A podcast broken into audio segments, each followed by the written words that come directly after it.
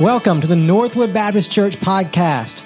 I'm Tommy Metter, lead pastor of Northwood Baptist Church in North Charleston, South Carolina. Hey, if you're listening today, I know exactly what you need. You need hope and encouragement. And my prayer is that the message you are about to hear will help you find hope and encouragement in a relationship with Jesus Christ. If you'd like to learn more about our church, visit our website, northwoodbaptist.com, or follow us on Facebook. Now, get ready for a message that will help you connect faith to life.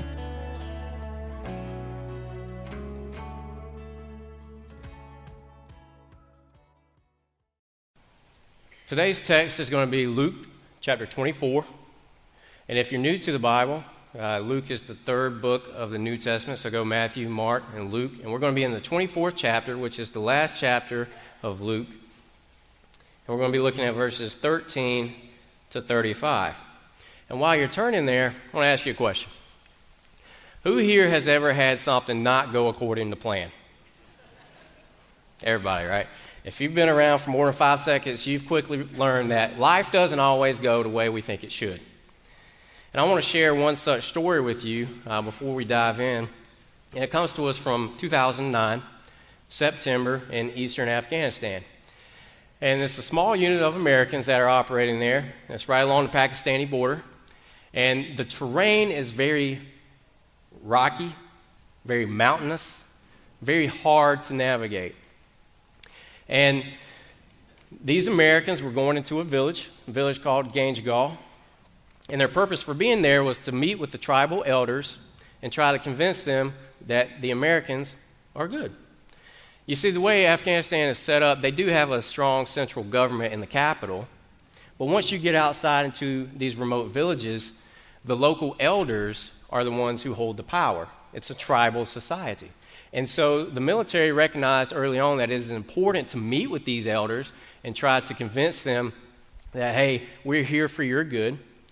The government is here for your good, and quite frankly, we're a better option for you than the Taliban. And so these Americans were headed into this key leader engagement, something they had done multiple times, and every time it had gone without incident. September the 8th started out just like every other day. And these Americans are driving in their trucks along with their Afghan army counterparts, and they get to the part in the valley where they can proceed no further. Because of the terrain, they have to dismount their trucks and they proceed to the village of Ganjgal on foot. It's at this point that things don't go according to plan. And as these Americans are proceeding to the village, they come under heavy enemy fire. From all sides of the valley, fire is raining down on them. And so these four Americans rush forward to the village to seek cover and concealment. And it's while they're seeking cover and concealment that they become cut off. And the leader of these Americans is radioing for help. First, he radios for artillery support. Gets denied. A little bit more time goes by, and this attack is only intensifying. He radios for air support. Request denied. And it's at this point he's starting to think, this isn't the way it's supposed to be.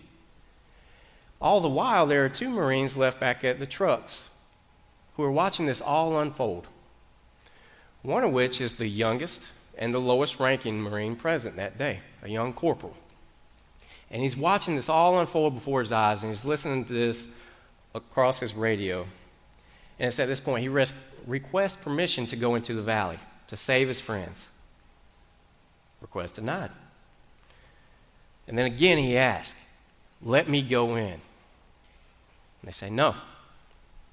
And so you can imagine, as he's watching this all unfold, wanting desperately to help his friends, the feelings of hopelessness that begin to come over him, the feeling of despair, discouragement, thinking, this isn't the way it's supposed to be. And that's where we come to this morning in Luke chapter 24. We encounter two disciples on the way home from Jerusalem, where they had just spent the Passover. And while the Bible doesn't tell us much about these disciples, you can't help but think that maybe as they were heading to Jerusalem for the Passover, they were thinking, maybe this is it. Maybe this is when Jesus finally ushers in his worldly kingdom. Maybe while we're there in Jerusalem this weekend, we're going to see him restore the nation of Israel. Maybe we get to see him topple Rome. Maybe this is it. But what they did not expect is what happened 3 days before. That this Jesus who they'd been following would be killed. And not only killed, but he would be killed by their own religious authorities. The people who knew the scriptures, who knew about the Messiah, and yet they were the ones crying, "Crucify him! Crucify him!" And that's what had just happened 3 days before. And so you can imagine in their minds, they're thinking, this isn't the way it's supposed to be. And here they are walking home 3 days later, and you can imagine that on this 7-mile journey, they're walking slowly, that they're feeling these feelings of hopelessness, despair, that their body language is even echoing the way they're feeling, slumped forward and walking slowly. But the problem is that they did not have a correct understanding of who Jesus was. And many of us have that same problem, that we have an idea of who Jesus is, or we try to make Jesus shape our idea of who he should be. And you know you've done it. You think about those coworkers that are lost or those friends that you've shared your faith with. You say things like, "Oh, Jesus is love. He's meek and mild," but we leave out the part about the judgment and the condemnation. Or like these disciples, Jesus is the conquering king, but we don't like the idea of the suffering servant. And we see that these disciples have unbelief that blinds their eyes from seeing who Jesus is, and we've all experienced that as well. And what I want to show you from the text this morning is three ways that Jesus reveals himself to us. So join me now as we read Luke chapter 24, beginning in verse 13. We're going to go down to verse 27. This is what the word of the Lord says. That very day, two of them were going to a village named Emmaus, about 7 miles from Jerusalem, and they were talking with each other about all the things that had happened. While they were talking and discussing together, Jesus himself drew near and went with them, but their eyes were kept from recognizing him. And he said to them, "What is this conversation that you are holding with each other as you walk?" And they stood still, looking sad. Then one of them, named Cleopas, answered him, "Are you the only visitor to Jerusalem who does not know the things that have happened there in these days?" And he said to them, "What things?" And they said to him, "Concerning Jesus of Nazareth, who was a man who was a prophet, mighty in deed and word before God and all the people, and how our chief priests and rulers delivered him up to be condemned to death and crucified him. But we had hoped that he was the one to redeem Israel. Yes, and besides all this, it is now the third day since these things have happened. Moreover, some women of our company amazed us. They were at the tomb early in the morning, and when they did not find his body, they came back saying that they had even seen a vision of angels who said that he was alive. Some of those who were with us went to the tomb and found it just as the women had said, but him they did not see." And he said to them, "O foolish ones and slow of heart to believe all that the prophets have spoken, was it not necessary that the Christ should suffer these things and enter into his glory?" And beginning with Moses and all the prophets, he interpreted to them in all the scriptures the things concerning himself. Let's pray. Heavenly Father, we're so grateful that we can come together as brothers and sisters in Christ and just gather around your word. We're thankful that it's in the pages of your word that we get to see who you are, that you have revealed yourself to us on the pages of Scripture.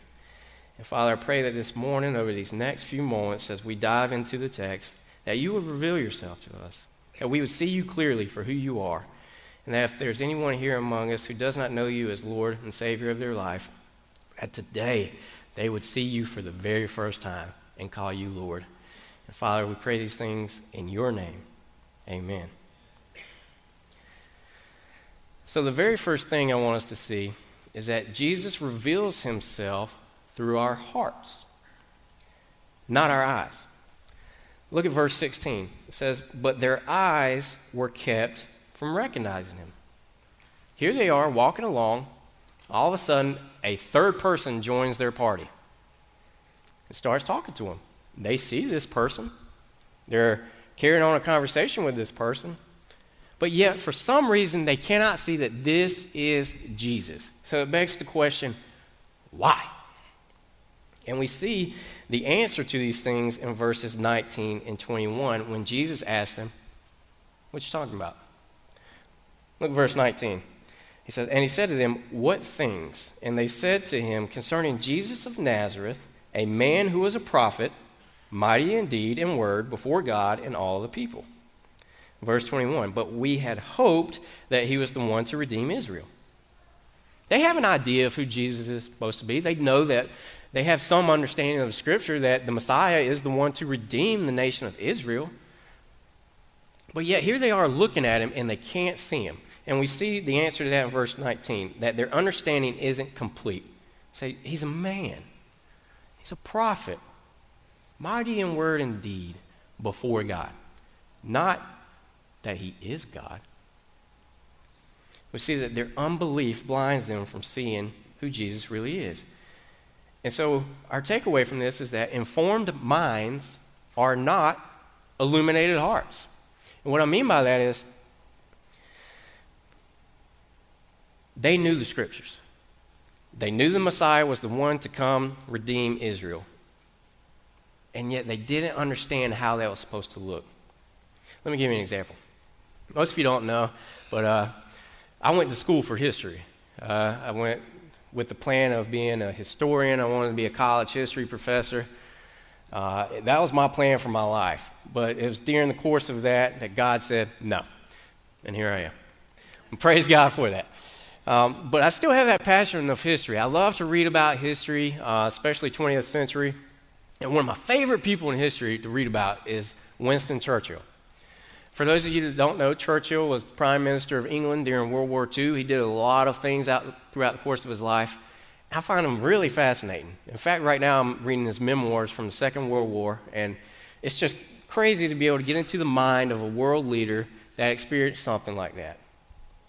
But no matter how much I read about Churchill, I'm never going to know him personally. Not going to happen. And the same is true of some of you. You've been around church for a long time. You've heard the Bible stories. You've heard about Adam and Eve.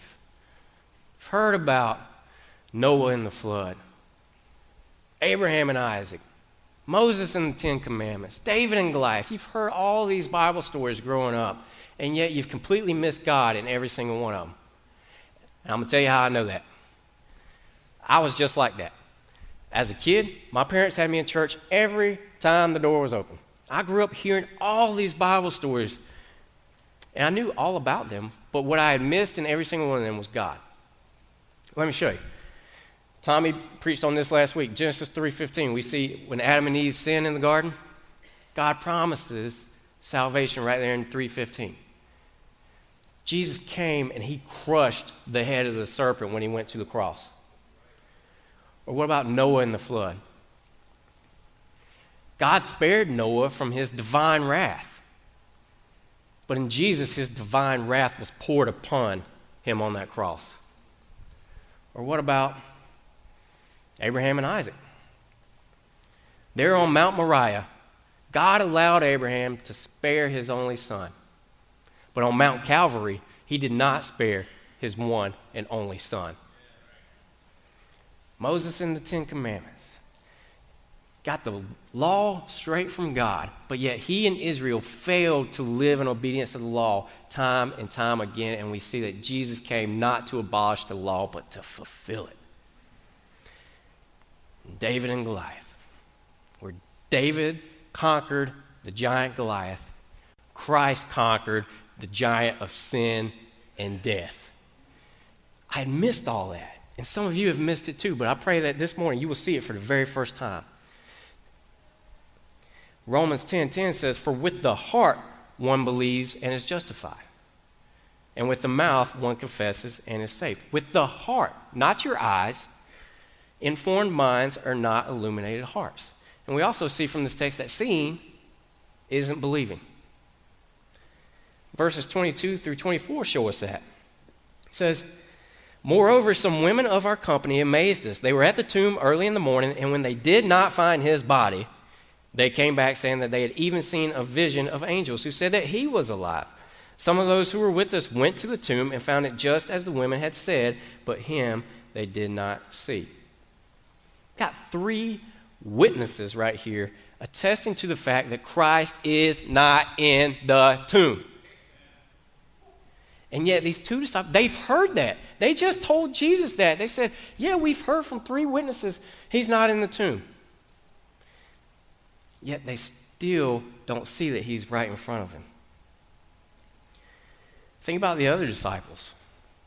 Think about the Apostle Peter, who was in Jesus' inner circle, who was with them on the Mount of Transfiguration, who saw Jesus having communion with Elijah and Moses, and heard the voice of God saying, "This is my son." Yet he still didn't fully get it. Or where just a few days prior, where he denied Christ three times before he went to a cross. But then fast forward to where Luke writes the book of Acts in chapter 2. We see a different Peter. We see a Peter that boldly stands up before a crowd and proclaims the word of God.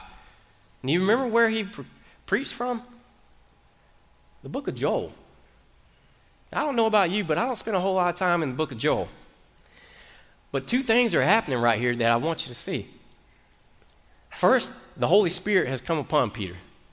And for the very first time in his life, he has a right understanding of the Scriptures. For the very first time, he sees that in the book of Joel, it is all pointing to Christ. For the very first time, he sees that. And as a result, he can't help but stand up and proclaim that in front of people. Seeing isn't always believing. And so what do we do with that? I just touched on it, but we need to read Scripture correctly. Unlike these disciples, who are in a unique point in the salvation narrative, they don't have the Holy Spirit yet. But anyone who is a believer in Christ has the Spirit of God dwelling inside of them. And that allows us to understand Scripture correctly. So trust in the Spirit to guide you as you read. Get a good study Bible. I have the ESV study Bible, and I use it every day as I read because I don't always understand what I'm reading. And so it's helpful to have those notes at the bottom of the page to be able to understand what the Scripture is saying. And if you have any questions about what Bible might be best for you, ask someone. There are people here on staff that would love to help you with that and would love to provide you with resources to grow spiritually. So get a good study Bible. Get involved in a discipleship group or a small group. It's in these groups that we come together as fellow believers and we see the text, and we dive into the text, and we grow together. And one of the great things is you realize that they've got questions just like you do. And so you see this together, and you grow together. And then lastly, you ask questions as you read. Don't just open up the Bible, read your passage for your daily reading or your devotional, and then close it up and go about your day. Ask questions. Say, what does this mean? What implications does this have? Why was this written? Ask these questions, because when you ask these questions, you start to find answers. And so we see that Jesus reveals himself through our hearts. The second point I want you to see is that Jesus reveals himself through his word. We're going to read verses 28 through 35 together. So they drew near to the village to which they were going. He acted as if he were going farther, but they urged him strongly, saying, "Stay with us, for it is toward evening, and the day is now far spent." So he went in to stay with them. When he was at the table with them, he took the bread and blessed it and broke it and gave it to them. And their eyes were opened, and they recognized them. And he vanished from their sight, and they said to each other, "Did not our hearts burn within us while he talked to us on the road, while he opened to us the Scriptures?" And they rose that same hour and returned to Jerusalem, and they found the 11. Those who were with them gathered together, saying, "The Lord has risen indeed and has appeared to Simon." Then they told what had happened on the road and how he was known to them in the breaking of the bread. As Jesus is walking along with these two disciples, how is it that he reveals himself to them? Verse 27 says, "And beginning with Moses and all the prophets, he interpreted to them in all the Scriptures the things concerning himself." Now, I don't know how long this took But I imagine getting an Old Testament lesson from Jesus probably took a while. There's a lot going on there. But in that, what he is trying to get these disciples to see is all of this is pointing to him. That from Genesis to Malachi, it is all pointing towards a Savior who is going to come and redeem Israel. But yet, they still don't get it. Even after Jesus has just given them a Bible lesson, they still don't get it. But he reveals himself through his word. And we know that because Tommy's been preaching through the book of Genesis. In the past 2 weeks, we've been in Genesis 3, where we've seen the fall of humanity into sin. We see in Genesis 3 God's plan for redeeming humanity. Paul writes in the book of Romans that the wages of that sin is death. And he also goes on to write, "For all have sinned and fall short of the glory of God." We see that in Scripture. And then we see verses like John 3:16, where God so loved the world that he gave his only begotten Son, that whosoever should believe in him shall not perish, but have everlasting life. We'll go back to Romans and we see that in Romans 5:8, while we were still sinners, Christ died for us. That's where we see Christ is in the pages of Scripture. I love this passage from John 1, and it says, "In the beginning was the Word, and the Word was God." Or excuse me, the Word was with God, and the Word was God. He was in the beginning with God. All things were made through him, and without him was not anything made that was made. In him was life, and the life was the light of men. The light shines in the darkness, and the darkness has not overcome it. What John's saying is, if you want to see the Word, Jesus, you have to be in the Word, the written Word. And I love it. He says that in Jesus, we see that there's life and there's light. What does light do? Helps you to see. So it's in the Scripture that it illuminates our hearts in order to see Jesus. Or think about what Paul says in 2 Corinthians 4, verses 3 through 4. It says, "And even if our gospel is veiled, it is veiled to those who are perishing. In their case, the God of this world has blinded the minds of the unbelievers to keep them from seeing the light of the gospel of the glory of Christ, who is the image of God. For God, who said, 'Let light shine out of the darkness,' has shone in our hearts to give the light of the knowledge of the glory of God in the face of Jesus Christ." Paul's reaffirming the same thing. He's saying, you want to see Christ, it happens in your heart, not in your head. You ever been sitting in church one Sunday morning and you've heard someone get up and faithfully proclaim the Word of God and your heart burned inside of you? Maybe it was the day that you accepted Christ as Lord and Savior over your life, or maybe you have been thinking through something, praying over it, and the Word of God just really pierced your heart that day and answered that question for you. Happened to me about 4 years ago. And it was at this time that I was given the opportunity to go on my first mission trip. I was a new believer at that time, recently new believer, newly married. And I began to think, God, I'm not ready for this. You know, I don't have anything to offer these people. I don't know my Bible. And I could think of every reason not to do it. But then one Sunday morning, I heard a preacher preach from Romans chapter 10, verses 14 and 15 that says, "How then will they call on him in whom they have not believed? And how are they to believe in him of whom they have never heard? And how are they to hear without someone preaching? And how are they to preach unless they are sent? As it is written, how beautiful are the feet of those who preach the good news." At that point, my heart was burning. And I knew the answer to that. I have to go. And you've seen it too in your own life. So you have to be in the Word to see the Word. Secondly, you have to be in the Word prayerfully.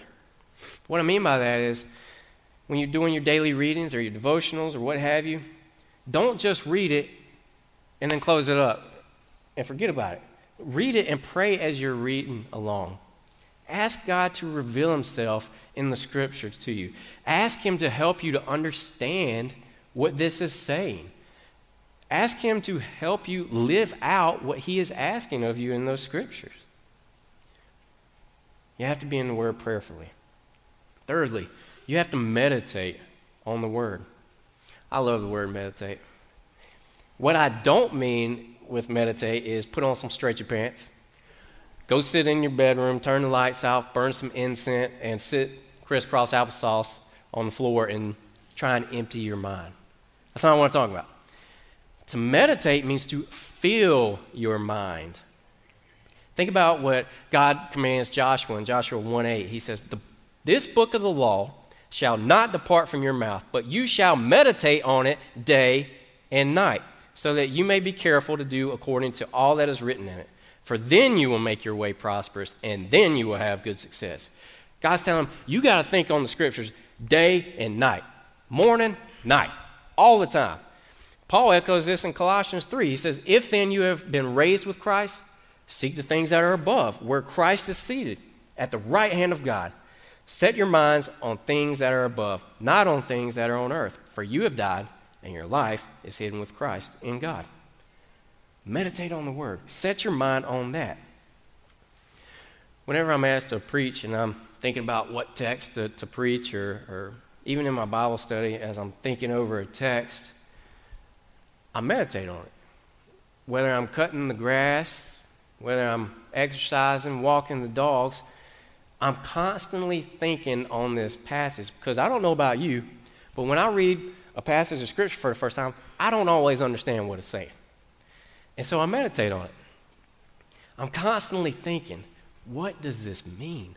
What are the implications of this text? God, what are you trying to say here? God, how do you want me to communicate this to your people? You have to meditate on the word. And lastly, you have to be in the word daily. That's exactly what he commands Joshua, day and night. And you've seen it. You know that even after you became a follower of Christ, did the attacks from the enemy stop? No.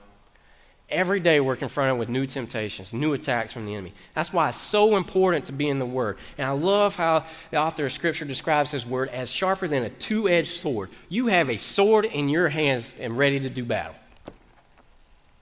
So use it. Thirdly, Jesus reveals himself through communion with other believers.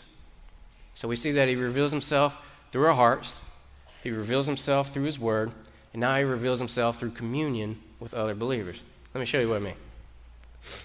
Look at verse 30. It says, "When he was at the table with them, he took the bread and blessed it and broke it and gave it to them." And then jump down to verse 33. It says, "And they rose that same hour and returned to Jerusalem, and they found the 11, those who were with them gathered together, saying, 'The Lord has risen indeed and has appeared to Simon.'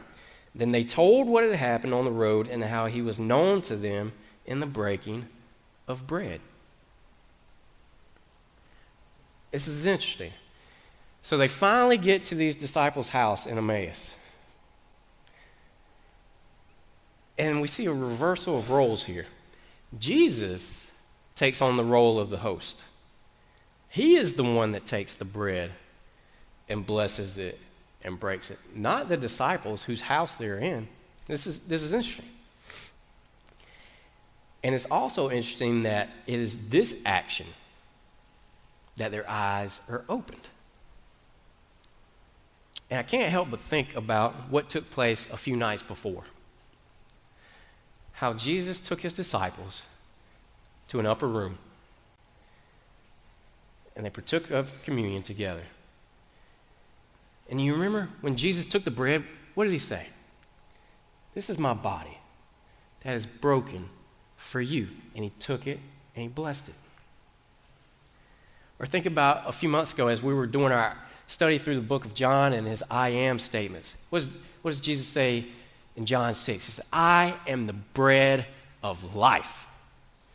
And we see this 3 days before when this bread of life went to a cross and was broken for us, was buried, and rose again. And And it's in this moment, it's all coming together for these disciples that they are seeing, yes, this is who Jesus is. Not who we thought he was. This is the real Jesus. We see it now for the very first time in our lives. And I love their reaction. Verse 33, they rose that same hour and returned to Jerusalem. Now, I don't know about you, but the last time I walked 7 miles, the last thing I did was turn around and run right back where I came from. But friends, that is what seeing Jesus does to you. And you've seen it in your own life. You remember that day you placed your faith in Christ, whether it's as a child. You couldn't wait to go to school the next day and say, friend, let me tell you what Jesus has done for me. Or as an adult, you couldn't wait to go to work the next day and say, let me tell you what Jesus has done for me. You had that fire burning in your heart just like they have. Couldn't wait. And so we see that here, opened hearts lead to open lives. Their hearts have now been opened. They have seen Christ for who he is for the very first time. Nothing else matters. They run to Jerusalem to tell everybody they know what they had just seen. They don't say, Jesus, why couldn't you have done this when we were a little closer to Jerusalem? Or they don't say, Jesus, I just got home.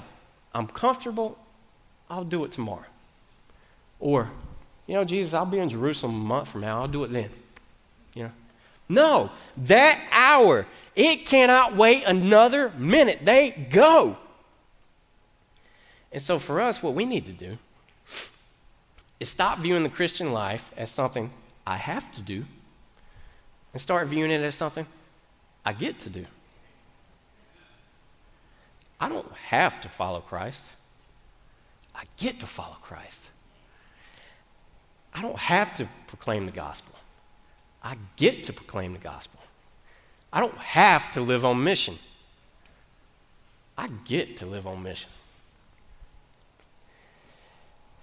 And so we stop viewing the Christian life as something I have to do, but something I get to do. And then lastly, run. Run. The reality is we're all running. We're either running to something or we're running from something. I mentioned earlier about how that day when you first placed your faith in Christ, that fire burned inside of you and you couldn't wait to tell others about it. But for some of you, that fire's gone out. It's not burning as strong as it used to. So I want to ask you, that neighbor that you know is far from God, when you see them out and about in their yard, are you running over to them or are you running back in the house hoping they don't see you? That coworker, are you waking up in the morning anxious to get to work to say, friend, let me tell you about Jesus? Or are you dreading getting there, taking your time getting to the office in the morning, saying, man, I really don't want to have to deal with that person? Are you running to them? And so that's my challenge to you. So I know right now in this room, the Holy Spirit is moving. And right now, on your heart is someone that you know is lost and far from God. I know it. Whether it's a friend, whether it's a spouse, family member, coworker, neighbor, someone. I know each and every one of you, God has placed somebody on your mind that you're thinking of right now. So my challenge to you today is to run. Run and tell them about what Christ has done for you. Don't wait another day. At that very hour, they got up and run. That's what I want you to do today. Run. Don't wait another day, because we know that Christ has come, he has died, he has been buried, and he is raised again. Praise God for that. And he's coming again. Right now, he is on his throne, his eternal throne, reigning supreme. But one day he's coming back. And today, we're one day closer to that. And tomorrow, we're going to be one day closer to that. So live with a sense of urgency. Run! Don't wait another day. And for some of you, oh, I pray this. For some of you, it's not a person, but it's a people. For some of you, for some time now, you've been debating, thinking, God, I feel like you're calling me to the mission field. That to this specific people group in this specific place, I feel led to go there. I want to encourage you today to go, to surrender and to go. I pray that today we are a sending church, that we are going out these doors today running to share the gospel. So we see that Jesus reveals himself through our hearts, through his word, and through communion with other believers. So as I conclude, I want to finish the story from earlier, from Afghanistan. So remember, these Americans are cut off in this valley. And this young corporal, the lowest ranking person there, is back at the trucks, and he's watching this all unfold. He's the youngest person there. And like his brothers that are trapped in the village, he's thinking, this isn't the way it's supposed to be. And he's heard over his radio their cry for help, for artillery support, for air support, and it being denied to the point where he said, I want to go. And they say, no, you stay put. But what he does is he looks at the Marine who's with him, who outranks him, and he says, I'm going in there. Are you going with me? And the Marine says, yes. So they hop into a truck, and in they go to the valley. It doesn't take long before the enemy concentrates all their fire on this one truck. And as they're driving in, they see their wounded Afghan counterparts along the way. So they grab them, put them in the truck, and take them to safety. Then they go back in. Second time, more and more people they're saving, bringing them to safety. And then a third time. Each time going deeper and deeper into the valley. And each time the enemy fire is getting more and more intense. And then a fourth time, then a fifth time, till finally they get as far as they can go to where they can proceed no further in a truck because of the rough terrain. So this young Marine, he hops out of the truck and he proceeds on foot. And he finally gets to the village and he retrieves the bodies of his comrades. And for his actions that day, Corporal Dakota Meyer was awarded the Medal of Honor in 2011. But in every interview I've ever seen with Dakota Meyer, he doesn't refer to himself as a hero. In fact, he sees himself as a failure because he wasn't able to retrieve his friends before they had fallen. But you see that day, Dakota was an unlikely savior. He was the youngest one there. He was the lowest ranking one there. He wasn't even supposed to be in the valley. And that day did not go according to plan. But my friends, 2,000 years ago, everything went according to plan. That we see Christ in all his glory for who he is come and go to a cross, suffer a grueling and violent death for us that we all deserve, and was buried in a tomb, and on the third day rose again. And as we've seen from these two disciples, their vision that this Jesus, he was an unlikely Savior. Nothing at all that they had anticipated or expected. But there he is in all his glory for all of us to see. And so, my friends, I want to ask you, for those of you that are already followers of Christ, maybe you've taken your eyes off of Jesus. Today, I want to encourage you to come, repent, and run. Live on mission. Live with that fire inside of your heart. And for those of you who maybe today is the very first time you're here, maybe today is the very first time you're hearing about who this Jesus is, I pray that today you see Jesus for who he is for the very first time, that your eyes are opened. And if that's you, I want to invite you to come. In just a moment, we're going to have a song of invitation, and we're going to pray. If that's you, I want you to come, and I want you to acknowledge that, yes, we're all sinners, and that you're in need of a Savior, and place your faith in Jesus Christ. If that's you today, I want you to come. But however the Lord's leading you, I invite you now to respond in obedience as we close our time in prayer. Heavenly Father, Lord, we just thank you for texts like this where we can just see who you are and just see the beauty of your Son, Jesus.